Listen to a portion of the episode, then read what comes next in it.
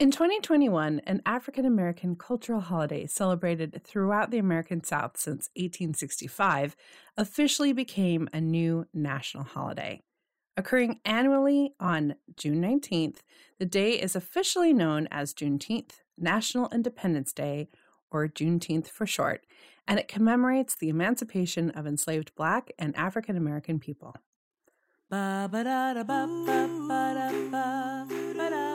Welcome to As We Eat, where we explore the intersection of food, family, history, and culture. We think there's something magical that happens when people get together and share food. Conversations seem to happen a little more naturally. We talk about our commonalities and our differences. We share stories, memories, and recipes. And we'll use food to take a journey that explores our human experience share some fun facts and some that aren't so fun, talk about food history and how food connects and defines us. So, if you've ever eaten, prepared, or shared food, then this podcast probably has something for you. Hi, Lay. Hey, Kim, how are you? I'm doing really well, thank you. You know, it's beautiful spring, and so while our cherry blossoms are, are gone, my strawberries are blossoming. How are you doing? Really good. We are starting to get past that kind of drizzly, I hate to say snow, but because snow can happen in Montana any month of the year. but we're getting some warmer weather, and I can hardly believe that we are already into June. I know time changes when you become an adult, certainly compared to when you're a kid. I remember as a kid, a year was forever. Yes. And as an adult, the months can just really slide right by. There's just something especially weird about time anymore since 2020. Half the time don't know what day it is or even what month it is. And I can't believe this year is rounding out to be half over. I know. It's crazy. Yeah. But there's a lot to celebrate still coming up. I'm really excited. We're just north side of Independence Day and a very exciting holiday that is our newest national holiday, and that is Juneteenth. And this seemed like a really fun thing for us to talk about today because, like we've talked about in other episodes, this holiday with which I'm not particularly intimately familiar, but very important to a lot of people. So I thought, let's talk about it. Right. Yeah. So, I was in college in Yellow Springs, Ohio, when I first learned about Juneteenth. I spent the majority of my childhood in Southern California, mm-hmm. where I learned a lot about Latino and Chicano culture, but a lot less about African American history and culture.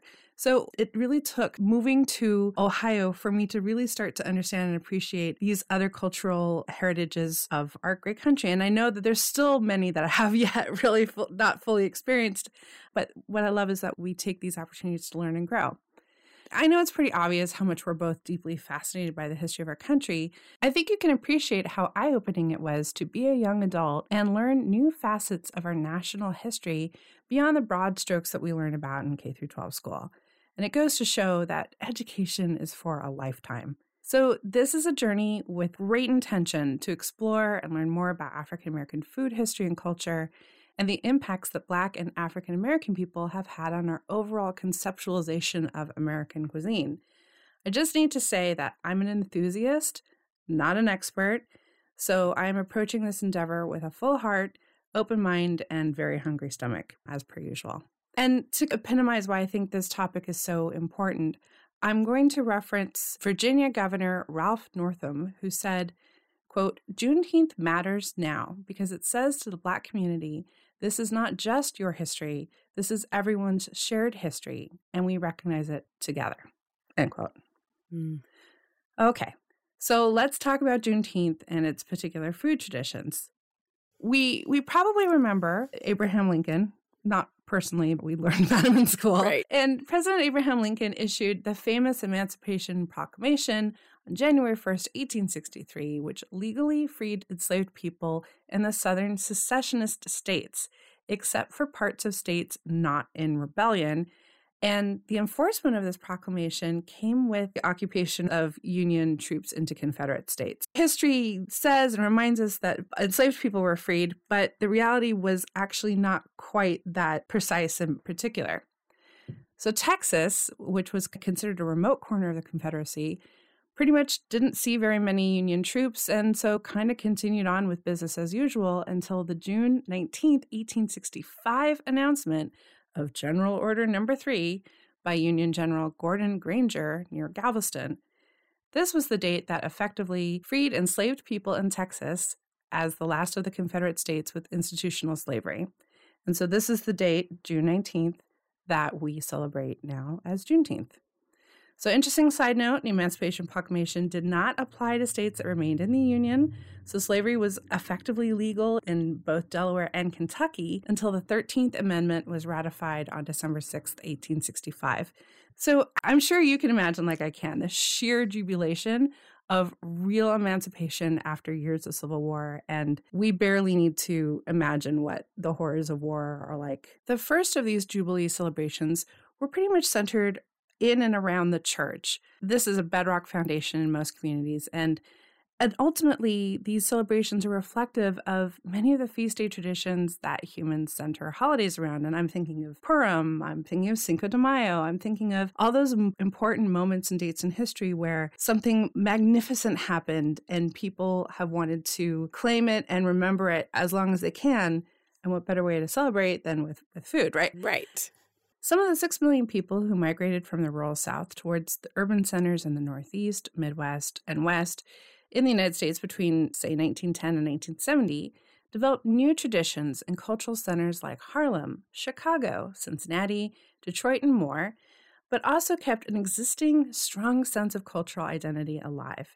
Since its origin in Texas by state level proclamation in 1938 and by state legislation in 1979, as of 2021, 49 U.S. states and the District of Columbia have formally recognized Juneteenth as a holiday in various ways. Juneteenth's elevation to a federal holiday is the first new federal holiday since Martin Luther King Jr. Day was adopted in 1983. And with celebrations of events like these come entrenched traditions and in order to best memorialize something, we humans like to parade, recite stories, sing songs, read poetic works. Probably one of the greatest acts of human community building, which is sharing and eating food. And although Black culture doesn't hold a monopoly on a rich community based food culture, there can be little doubt about how African American celebratory food traditions have formed a strong backbone of creating and maintaining a strong cultural identity under incredible odds and circumstances. I wanted to spend a little bit of extra time talking about a specific component of Juneteenth food traditions, and that is the color red. So, red foods have found particular favor in Juneteenth celebrations, and this includes things like tomato based barbecue sauces, or red velvet cake, or strawberry sodas, uh, fruit punches. Galveston, the seat of the Juneteenth celebration, received thousands of enslaved Africans from Central Africa through 1836. And these people brought with them shared heritage diets based on pork, turnip greens, sweet potatoes, and field peas. These foods are all still very much part of Southern American food traditions today. In his blog, Afroculinaria, food historian Michael Twitty says that, quote, the practice of eating red foods, red cake, barbecue, punch, and fruit, may owe its existence to the enslaved Yoruba and Congo brought to Texas in the 19th century. And these are traditionally West African countries. For both these cultures, Twitty writes, quote, the color red is the embodiment of spiritual power and transformation. Enslavement narratives from Texas recall an African ancestor being lured using red flannel cloth, and many of the charms and power objects used to manipulate invisible forces required a red handkerchief. End quote. Twitty also writes, quote, the types of produce used, the preference for one pot stews, the use of meat and fish as a condiment for seasoning, hot spices, and liberal use of sweetening, deep frying, grilling, and steaming in leaves, the communal preparation and consumption of food, associations of food with certain spiritual principles and forces, and improvisatory spirit in meeting the demands of the palate were the fingerprints that the first Afro Texans left on Texas food for generations to come. End quote. Everything he's saying makes complete sense, but I had never thought about it in that framework and mm-hmm. context before. Right. And it really is giving me like this appreciation for these traditions that have grown from the South. In his own podcast and blog, Dr. Frederick Douglass Opie, a Babson College professor of history and foodways and author of Hog and Hominy Soul Food from Africa to America, also theorizes that utilization of the color red in food may echo from blood sacrifice traditions of West African people, wherein, quote, Asante and Yoruba's special occasions included offering up blood of animals to their ancestors and gods. End quote. In a podcast episode on the subject of Juneteenth food and African American food traditions, Dr. Opie also recalls that the prominence and importance of strawberry soda might actually originate because Big Red soda has its origins in Texas. In a less sacrificial context, though, red also evokes blood shed by enslaved ancestors in transatlantic slave trade. That is a point made by James Beard Award winner Adrian Miller, author of Black Smoke, African Americans, and the United States of Barbecue. Miller postulates that the red drinks actually echo kola nut and hibiscus drinks brought across the Atlantic from West Africa, where the use of these products imbues a red or pink tinge. Red is really broadly regarded as a power color, right? It evokes energy, passion, activeness, and heat. Foods like apples, tomatoes, peppers, strawberries, all the harbingers of spring and summer that we love so much, are truly red when they're ripe and at their peak deliciousness. And the color is also stimulating to the senses, which is why so much of our American food packaging uses red as a way of drawing the eye and, and stimulating the senses. Now, I could argue that subconsciously the color red truly reminds us of warmth and heat of fire as a rallying point for our family, our history, our community, this idea of the hearth. Mm-hmm. We've explored that particular symbology many times because it's such a potent image. And barbecue with its red sauce and smoky umami also just tends to pair really well with a sweet red drink. The other thing I thought just was really poignant was the idea that by eating traditional foods, we maintain a link of connection to those who came before us. It takes a lot of people to survive, to procreate into being generations later. By honoring the past, we honor ourselves in the present and we prepare ourselves for the future. I love that. And I think that color plays such an important role in so many cultural dishes. And I loved hearing about how red is so important to this Jubilee celebration. There are two more colors that are important to Black history and this celebration that I wanted to talk about, and they are yellow and green. The foods that represent the color yellow are corn, yams, and I'm going to group black eyed peas into this one. And this is a color that represents the riches of the African continent. Now, corn didn't originate in Africa. It was actually introduced by the Portuguese, but the African farmers adopted this new crop for several reasons. It's very nutritious as a complex carbohydrate, it's really great for energy. It was a low labor crop, so it didn't require a lot of labor to grow it, and it has a short growing season, so it was easy to harvest very quickly. In High on the Hog, Jessica B. Harris discusses how corn, along with chilies and cassava, changed the cuisine of Africa as well as its dining habits. Corn became an important ingredient in couscous, fermented corn paste called kenke, and corn puddings, and it actually supplanted millet and a grain called fonio that were typically grown in Africa.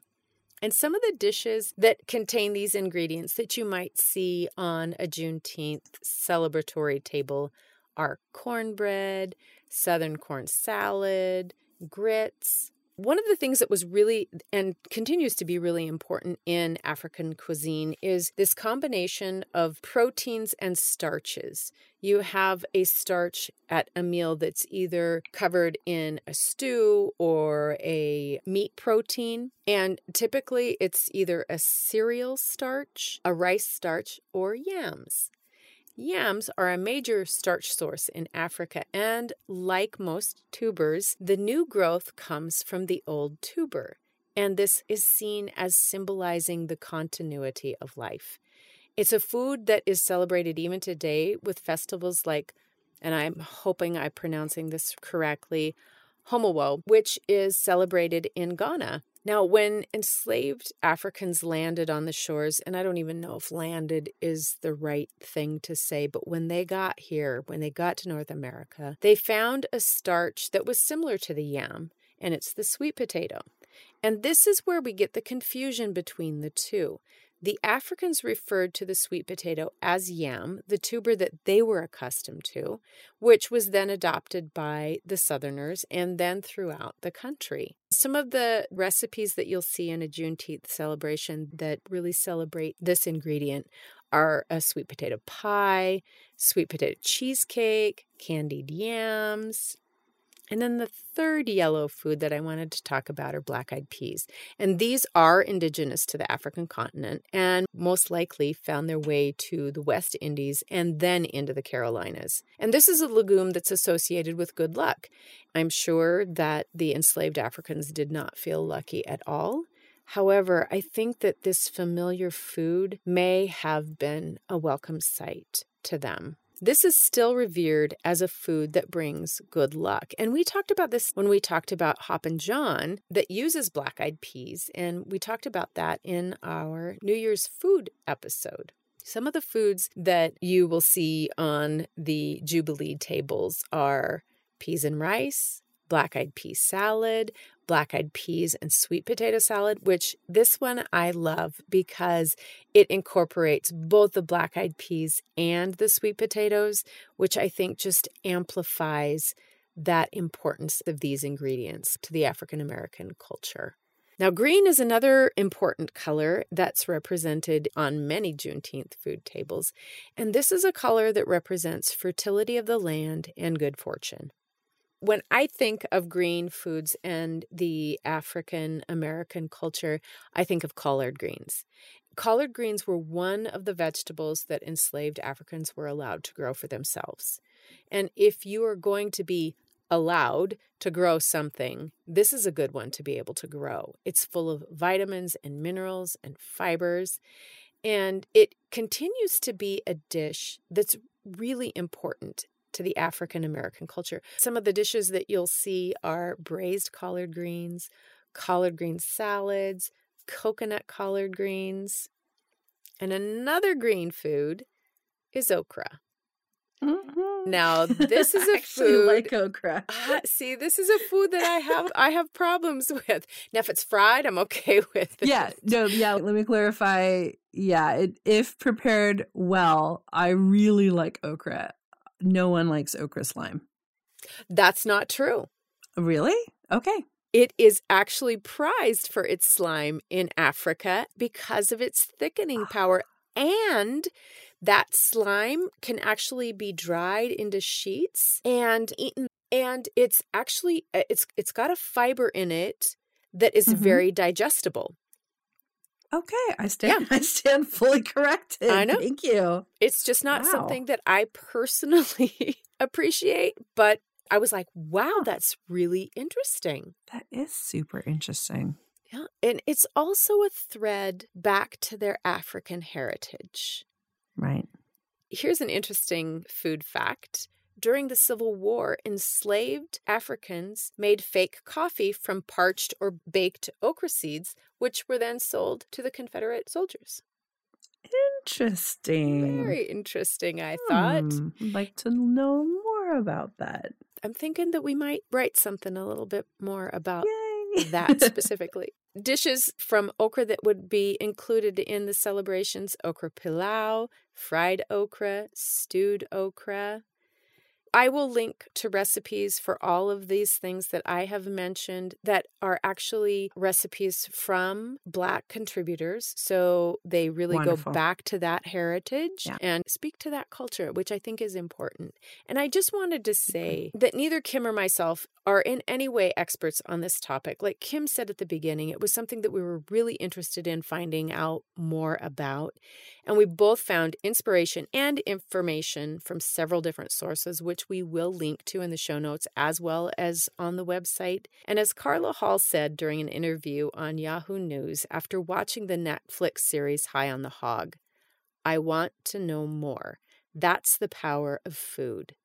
And I hope that's what we inspire you to do, whether it's to learn more about the influence of African American culture and cooking on our cuisine, or the history of the foods that are in your pantry. Food has the power to help us learn so much about the world. We both really want to thank you for exploring it with us. Absolutely. And in our view, this has been a thesis of As We Eat for the longest time.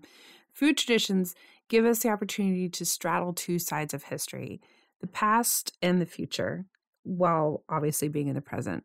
And for celebrations like Juneteenth, we can enjoy soul food with an orientation to their origin and at the same time have the opportunity to experiment and find new expressions within that context.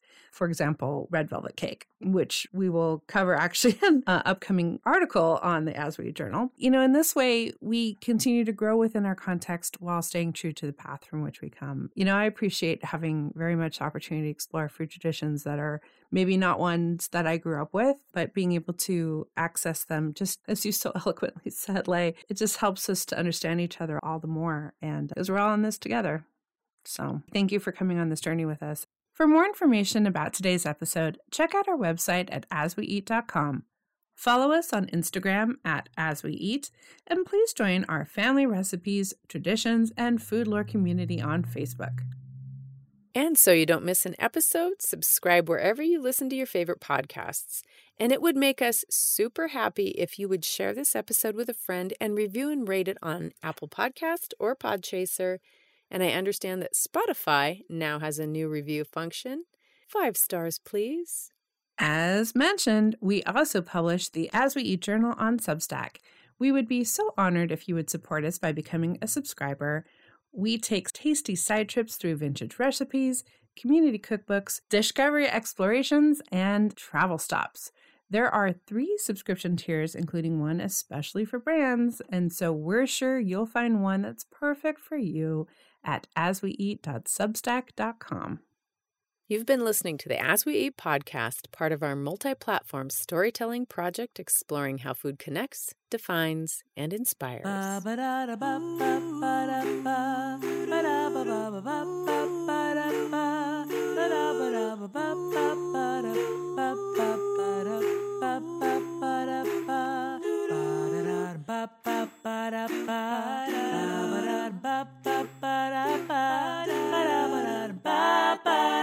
ba ba da ba da ba da ba.